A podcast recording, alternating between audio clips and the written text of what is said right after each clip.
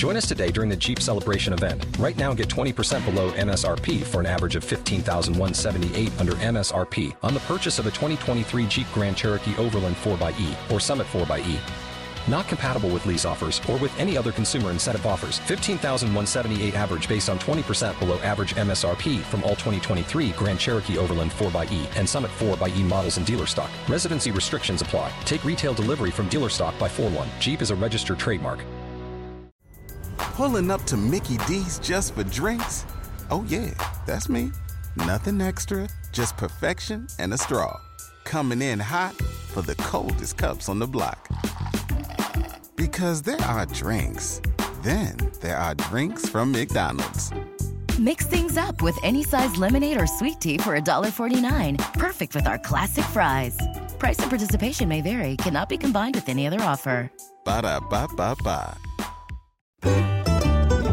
Hello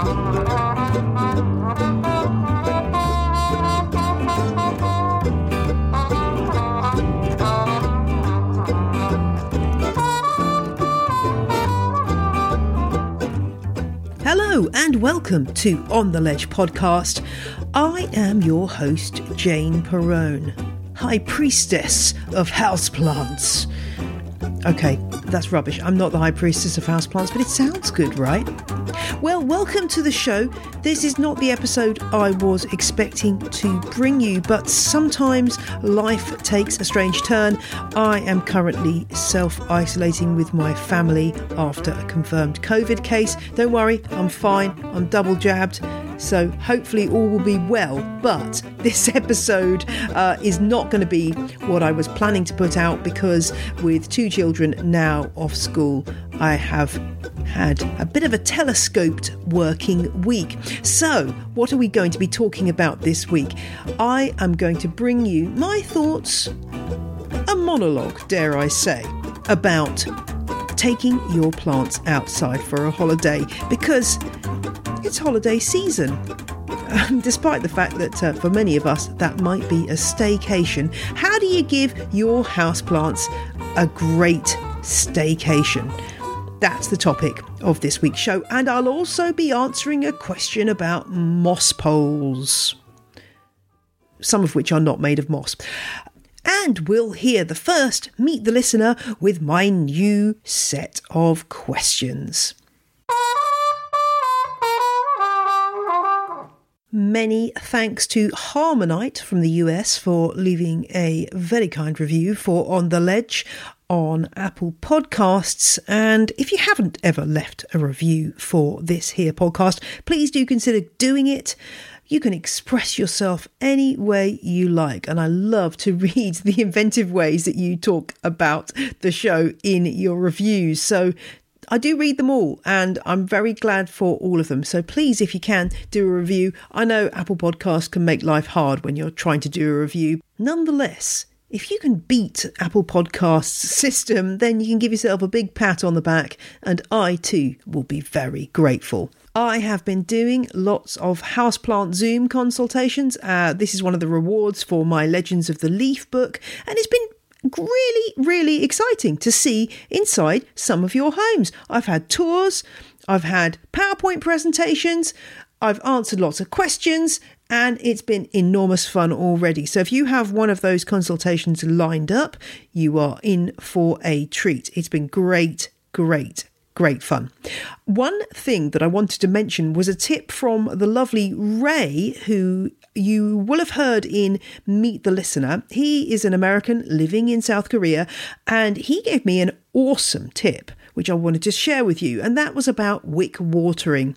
And if you're ever wondered about where you can get wick from and what the wick can be, Ray has a great answer. So, just to roll back a moment, wick watering. This is where you have your plain old houseplant pot and you take a piece of cord about 10 centimeters long and you push it through the holes in the bottom of the pot so it's touching the compost. You can have several wicks if you like going through different holes, and then that runs down to a reservoir below of water. Now, that could be in an outer cache pot, it could be in a deli cup, uh, a lidded container a hummus pot with a hole in it, whatever you choose to use.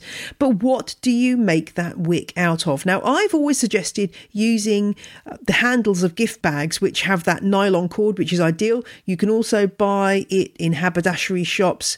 You basically want a cord that isn't made of natural materials because man made materials will not degrade over time and also you won't get any problems with fungus growing on them and things like that. Now, Ray's suggestion was masterful.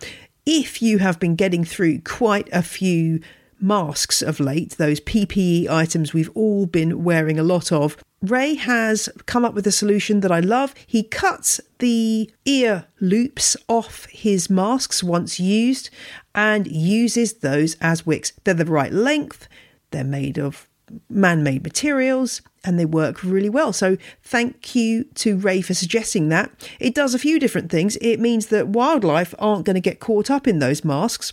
Also, it's a little bit of reuse, which is excellent given how much uh, single use plastic we've been getting through in this pandemic. So, thanks very much for that suggestion, Ray. And don't forget, there is still time to pledge your support for my book, Legends of the Leaf. You can pre order your copy now. Visit janeperrone.com and you can click through. And there's plenty of time to pre order. I am writing as we speak, and it's a fascinating process. And I can't wait to bring you the book. So please do support me if you can.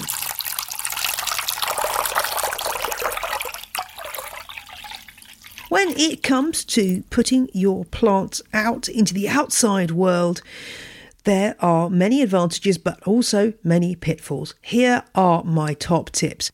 The first of which is check the old weather forecast. So, even if you've got really warm temperatures and sunny skies during the day, depending on your climate, nighttime temperatures can drop alarmingly low. And that's what you're really looking out for. What is the minimum temperature that's going to be reached? Because nighttime temperatures will affect the plant just as much as daytime.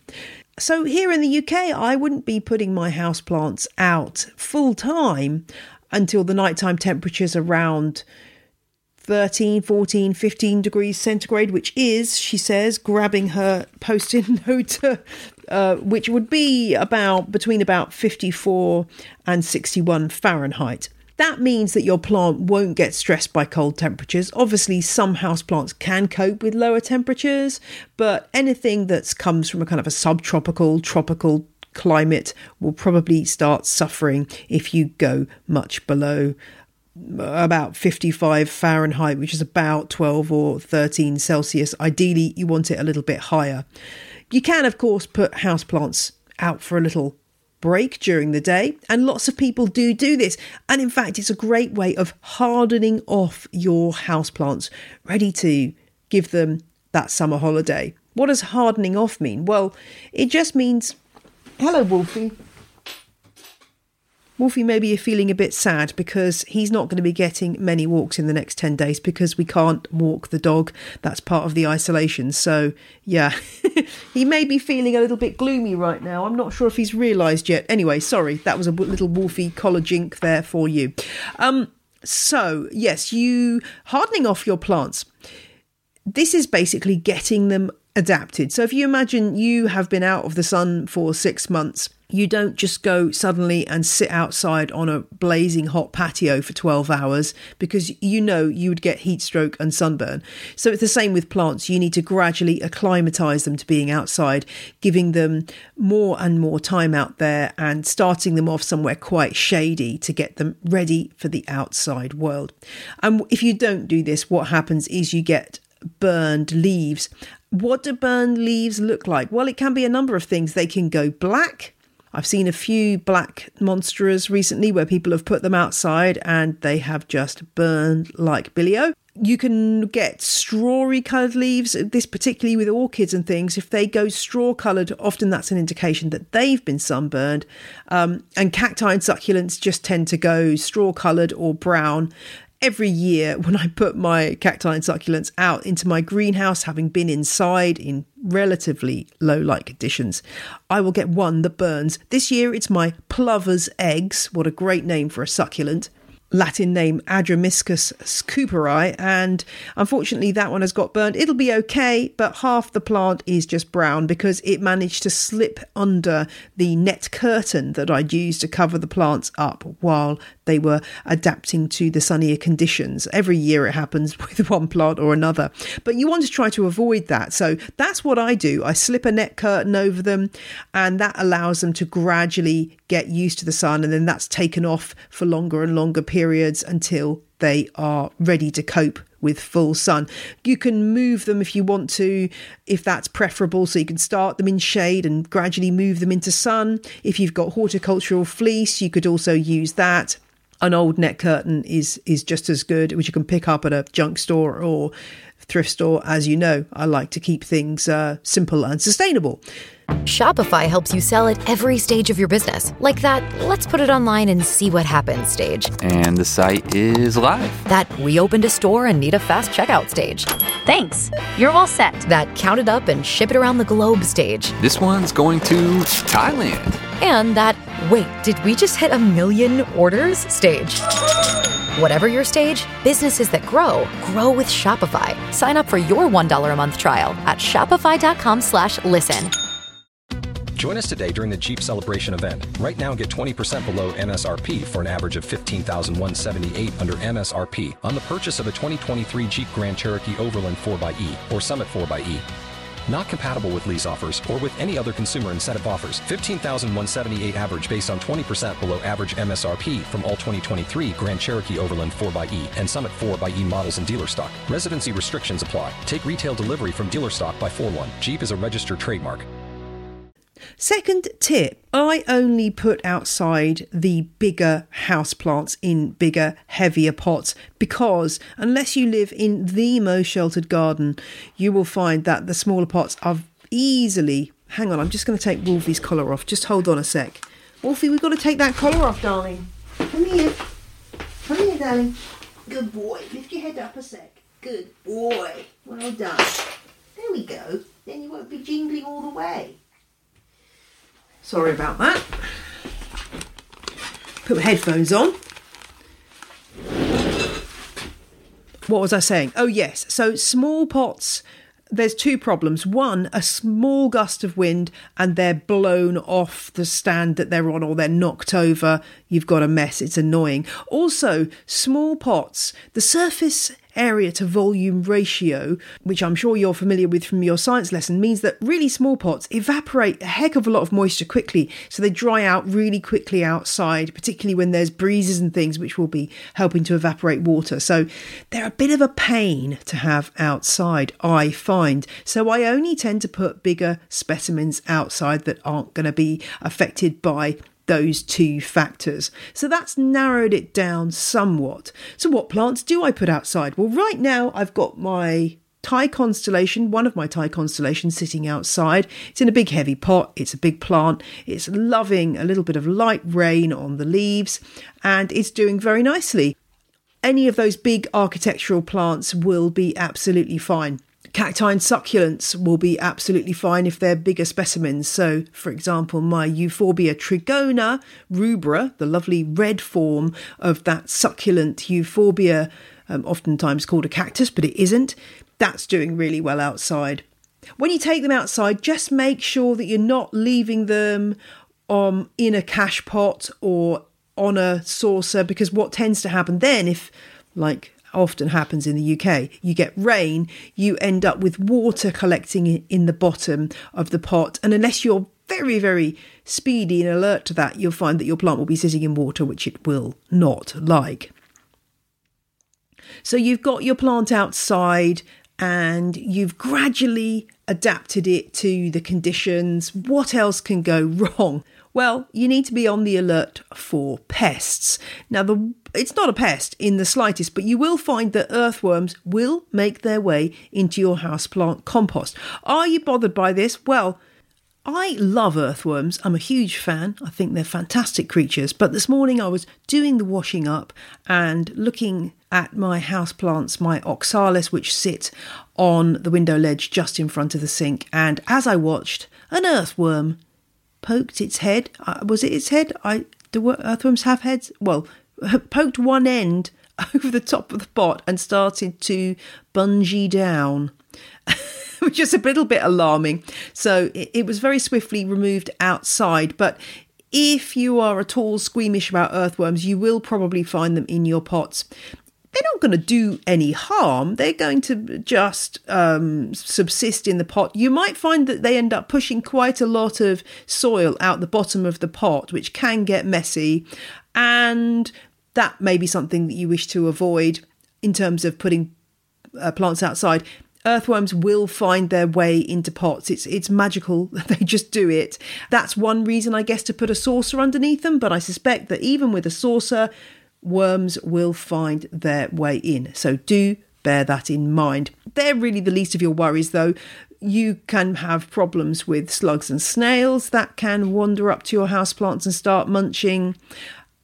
Flying insects can also set up home aphids being a great example. Although, to be honest, you know, aphids can fly inside your home and get on your plants anyway. I don't know about you, but I've had a lot of aphids this spring. So, whether it's a particularly bad year for aphids, I don't know. I do bring in a lot of cut flowers from my garden, so that's an obvious source for those. So, do keep a close eye on your houseplants when they're outside, just as you would when they're inside. It's easy to forget things. And long term listeners might remember my story of my stag's horn fern, which I managed to kill by forgetting about it and leaving it out in the frost. Tears were shed. That said, putting plants outside can actually help with pest infestations because the leaves will generally be getting rained on, which can help clear off pests. Also, humidity is often higher outside, which can help with pests like spider mite in particular, which tend to thrive in hot, dry environments that we find in greenhouses and in homes. And I found that scale infestations seemed to be easier to clear when the plants were outside. I presume that's for the same reason as the red spider mite. And it's just much easier when plants are outside to give them a really good soaking with the hose, which will spray off a lot of pests and allow you to wipe the leaves. It's much, much easier to do that, or you just wait till it rains and then you can just wipe things down afterwards.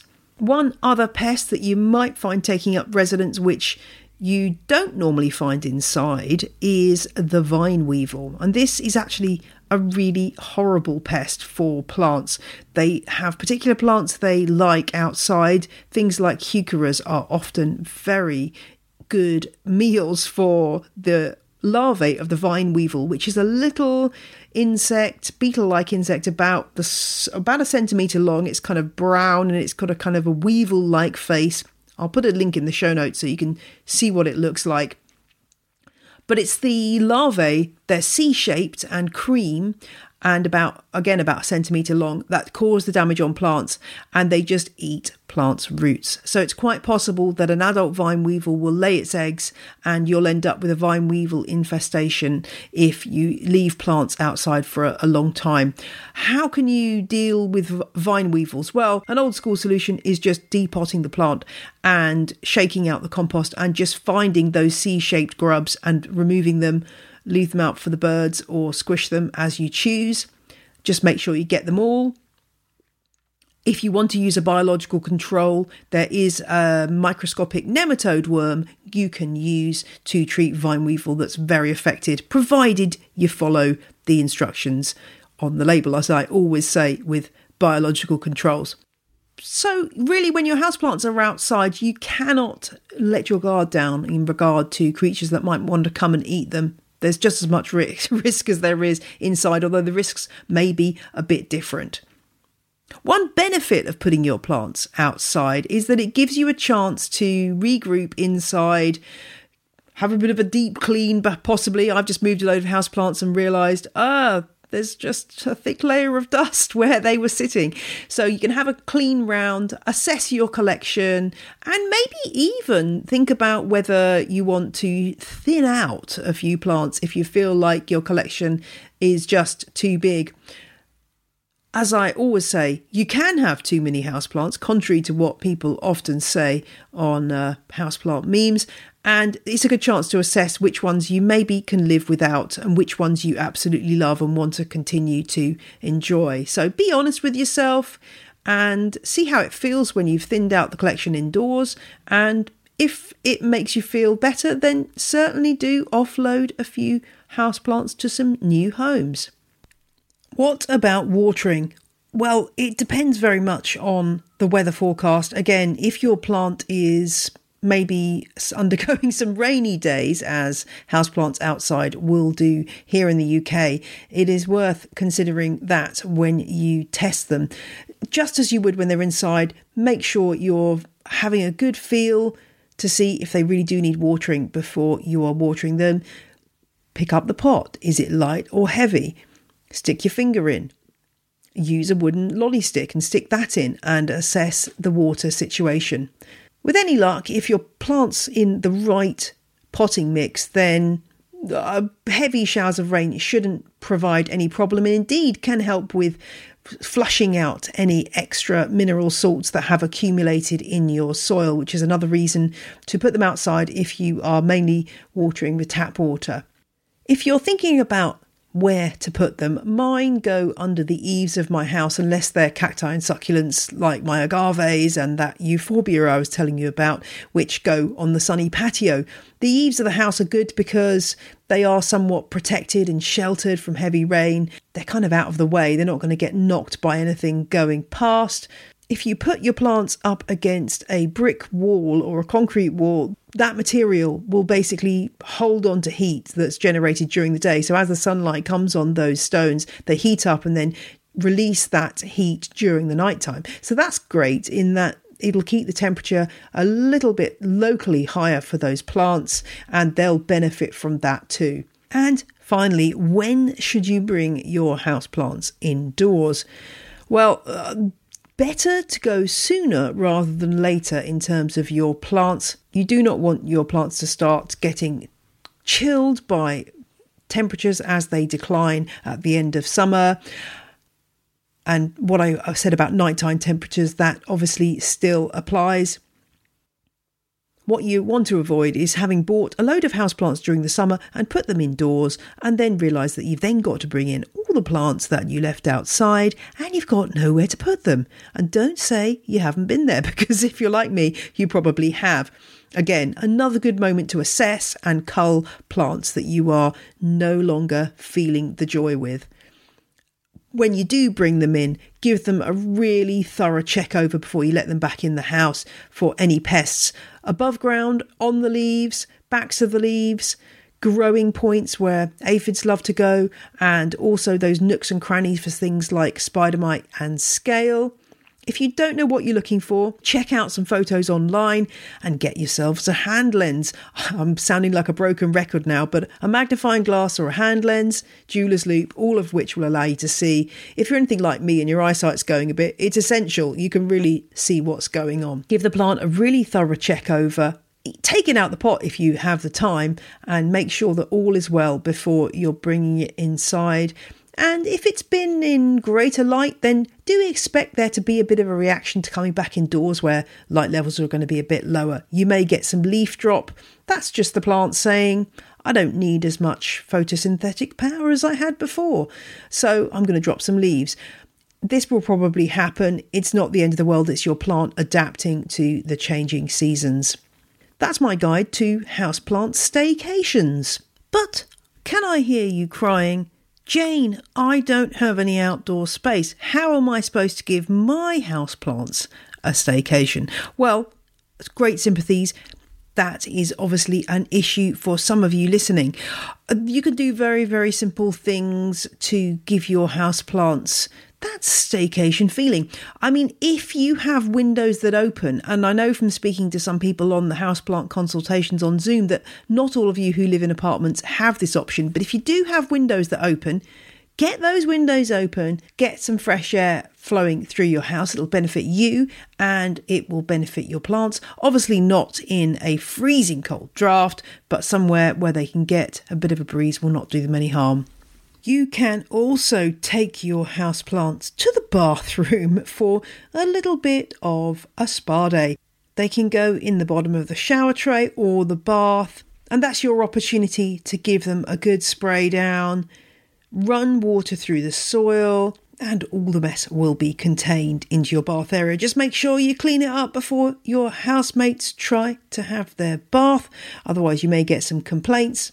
If you have very hard water in your area, you may find that when you rinse off the leaves with that tap water that you get mineral deposits left behind. So if that is you, then you might want to think about treating your plants to some distilled water or asking around to see if anyone you know with a garden can supply you with a bit of rainwater to do that rinse off because that will solve the problem of those hard silvery deposits that are caused by the hard tap water.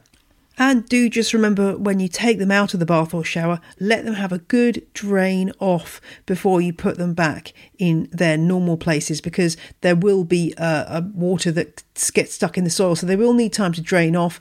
Stick them on an old towel or in an old washing up bowl, my, fa- my favourite piece of houseplant equipment, just to drain off before you put them back where they belong.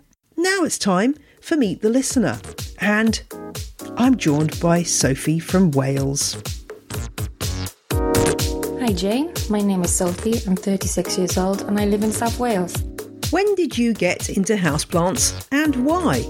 About 20 years ago, when I first left home, I knew I wanted to decorate with plants. I bought ferns and succulents from the florist and slowly killed all of them. I feel like indoor gardening was sneered at by the more old school gardeners. There wasn't much advice into growing houseplants, at least not in the valleys, which made me more determined to have an indoor jungle. So I checked out a library book and learned that they don't like to be watered every day and um, stopped murdering ferns, and that's how my obsession began. What's the latest addition to your houseplant collection? Senecio mikanioides. I got it from Blas's Succulent Emporium, one of Cardiff's incredible dedicated houseplant shops. Complete the sentence I love my houseplants because. They make a space feel like home. It's really grounding to share your living space with plants, and seeing them thrive is so rewarding. I especially love sharing cuttings with friends, especially when they send you messages about how much they've grown. It's, it's really nice to share that and get other people excited about growing plants in their homes too. Who is your houseplant hero? My houseplant hero is Summer Rayne Oakes. I love watching her videos. I find them really inspirational and informative, especially her, her garden tours. And because she's an environmental scientist, I know that that's information I can trust. I also really appreciate her activism tackling fair trade and sustainability in the fashion industry. Name your plantagonist. The plant you simply cannot get along with. Oh my god, string of pearls. I do not know what this plant wants from me. So I've just come to accept that I can only admire it from afar because if I so much as look at it the wrong way, it'll shrivel up and die. Thank you to Sophie. And I do hope you like the new questions. And if you'd like to answer these questions on the show, get in touch on the ledgepodcast at gmail.com. Don't feel shy. Don't hold back. We want to hear from you. We'd love to have you on the show. So do step forward. And I particularly want to hear from people whose locations have not featured in the show before. Right, question of the week is upon us, and it comes from Janet. Janet writes, I'm buying my first moss pole and think that sphagnum moss is better than coir, but some have spikes and some don't. I can see that burying some of the moss in the compost would keep the moss moist, but I don't know to spike or not to spike. That is a question. What do you think? Great question, Janet. Moss poles are a cause of considerable trauma for me. I, mean, I'm over exaggerating here. I find the subject of moss poles a rather tricksy one. Lots of moss poles. In fact, I'm looking at one right now, which is probably the most disappointing moss pole in history. It's a piece of black, I guess, UPVC piping about, oh, I don't know, about two or three centimeters across that is meant to be wreathed in coir, but the coir stops about a good few centimetres from the top and it just looks extremely ugly. The plant doesn't cling to it particularly well because it's not moist and it just looks really, really ugly. moss poles that are made from moss, as in some kind of wire cage with moss packed inside, tend to work much better for obvious reasons. The aerial roots of plants that might need a moss pole can actually penetrate into that moist moss layer and establish themselves and anchor themselves as they would do in nature um, if they were climbing through a tree canopy or around shrubs, they'll be looking for something to cling to, and a moist bit of moss would be absolutely ideal. How do you keep that moss moist? Well, back in the day, I think I've mentioned this on the sh- show before, there's a thing called a dew pot, D E W pot. And this was just a little small pot, usually terracotta, that went in the top of the moss pole and was filled with water, kept filled with water, and that would allow water to trickle down into the moss. Genius. But you just never see these again anywhere. I mean, if you Google dew pot moss pole, let me just try that now. Let's see if it's changed. But till very recently, if you Google dew pot and moss pole, which I'm doing now, or rather ecosia, because I try to use Ecosia where possible. Uh, let's have a look if we get any results whatsoever. Well, only on. the only time I can find a reference to dew pot is on on the Ledge podcast. How funny is that? So yes, it's not something that you'll see online, but uh, you know things exist that aren't on the internet, as hopefully you well know. I'm just looking at another listing for a moss pole and wondering. This is a listing on eBay for a moss pole. I mean, yeah, but it doesn't have a dew pot in the top. You're just supposed to pour the water in the top. But the idea of the, the dew pot is just, just controlling the moisture. So you can buy uh, moss poles that are filled with moss. You can make your own. There are loads of DIY videos out there. You just need some plastic or metal mesh, which you can attach together into a cylinder. Some people use cable ties and things like that, and then stuff with moss. The reasons not to do moss poles well, sphagnum moss is a resource that is being used at a rapacious rate by the horticulture industry and it's a precious resource. If you can grow your own, then that's absolutely cool. I, I ha- I'm not saying I haven't bought moss. I have certainly bought it, uh, but I try to limit my use of it as much as possible. I'm going to suggest, if this is a total guess, but it might just work, that you could stuff your moss pole with something alternative. I don't know if you've ever seen those cool insulation packs that contain wool. I have wondered whether you could stuff a moss pole with that and use that. Would it get smelly and stinky if it was wet all the time? I don't know, but it's certainly worth experimenting with as an alternative for the res- resource of sphagnum. And if you are buying sphagnum, you know, do make lots of due diligence checks and try to confirm that the person that's supplying it is collecting it in as sustainable manner as possible. So, uh, in answer to your question, Janet, I think the coir poles are pretty useless. They don't really have any way of maintaining moisture. I don't think roots like going into to coir, um, that kind of coir anyway, that very harsh, um, but coarse coir. They're not that much use. But you also asked about spikes, so I should address that issue. So, yes, some moss poles do come with spikes, generally the ones that are actually the coir. I've also seen coir wrapped around what looks like a broomstick with a sharpened end. So, is the spike useful or not? I have found whenever I've been dealing with moss poles that to get them to stand up and stay up and not be really wobbly in anything other than a very large pot is actually quite difficult. And I know that other growers have had the same problem. What can you do about it? Well, there's loads of different suggestions of ways of stabilizing your moss pole.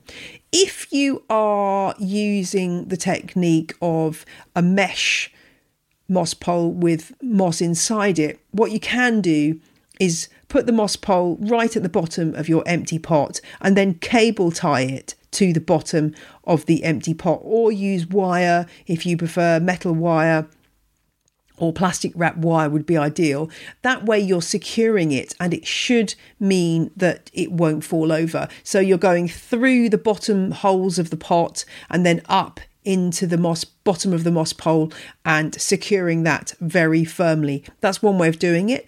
I've also heard of people hot glue gunning um, moss poles without a spike to the bottom of the pot. That could also work.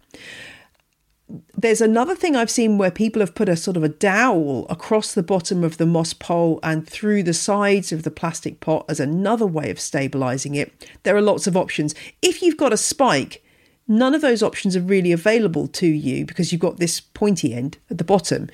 So, generally, I'd say avoid the spike unless you've got a really, really huge pot, in which case, just pushing it into the soil of the huge pot should be enough to keep it stable. But bear in mind, once you've got a plant growing up that moss pole, that's going to put extra weight and pressure on it. So you really want to do everything you can to make sure it is secure. So I would go no spike and moss with a caveat would be the answer to your question. And you know, maybe if you can make your own moss pole, the beauty is then that you can adapt it as you like and try different techniques. Put put your own little dew pot in the top and so on. There's a lot of advantages to a moss pole in terms of adding some humidity, trying to mimic the natural environment of lots of those plants, such as aroids, that you might be growing that way, where, you know, a moist tree trunk is exactly what they're looking for to climb up.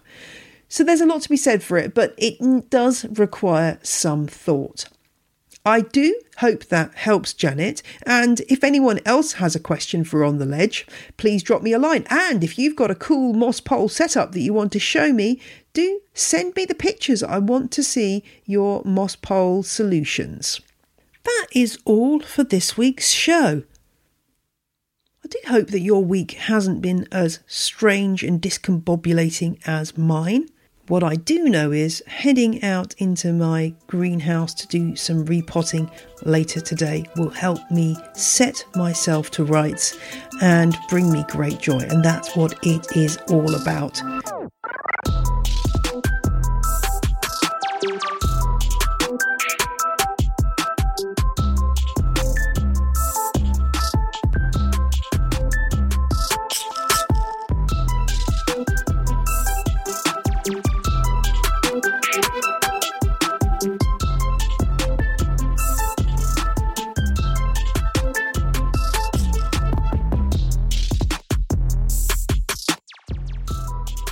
Music you heard in this episode was Roll Jordan Roll by the Joy Drops, Chiefs by Jazar, and Whistle by Benjamin Banger. All tracks are licensed under Creative Commons. Visit the show notes for details.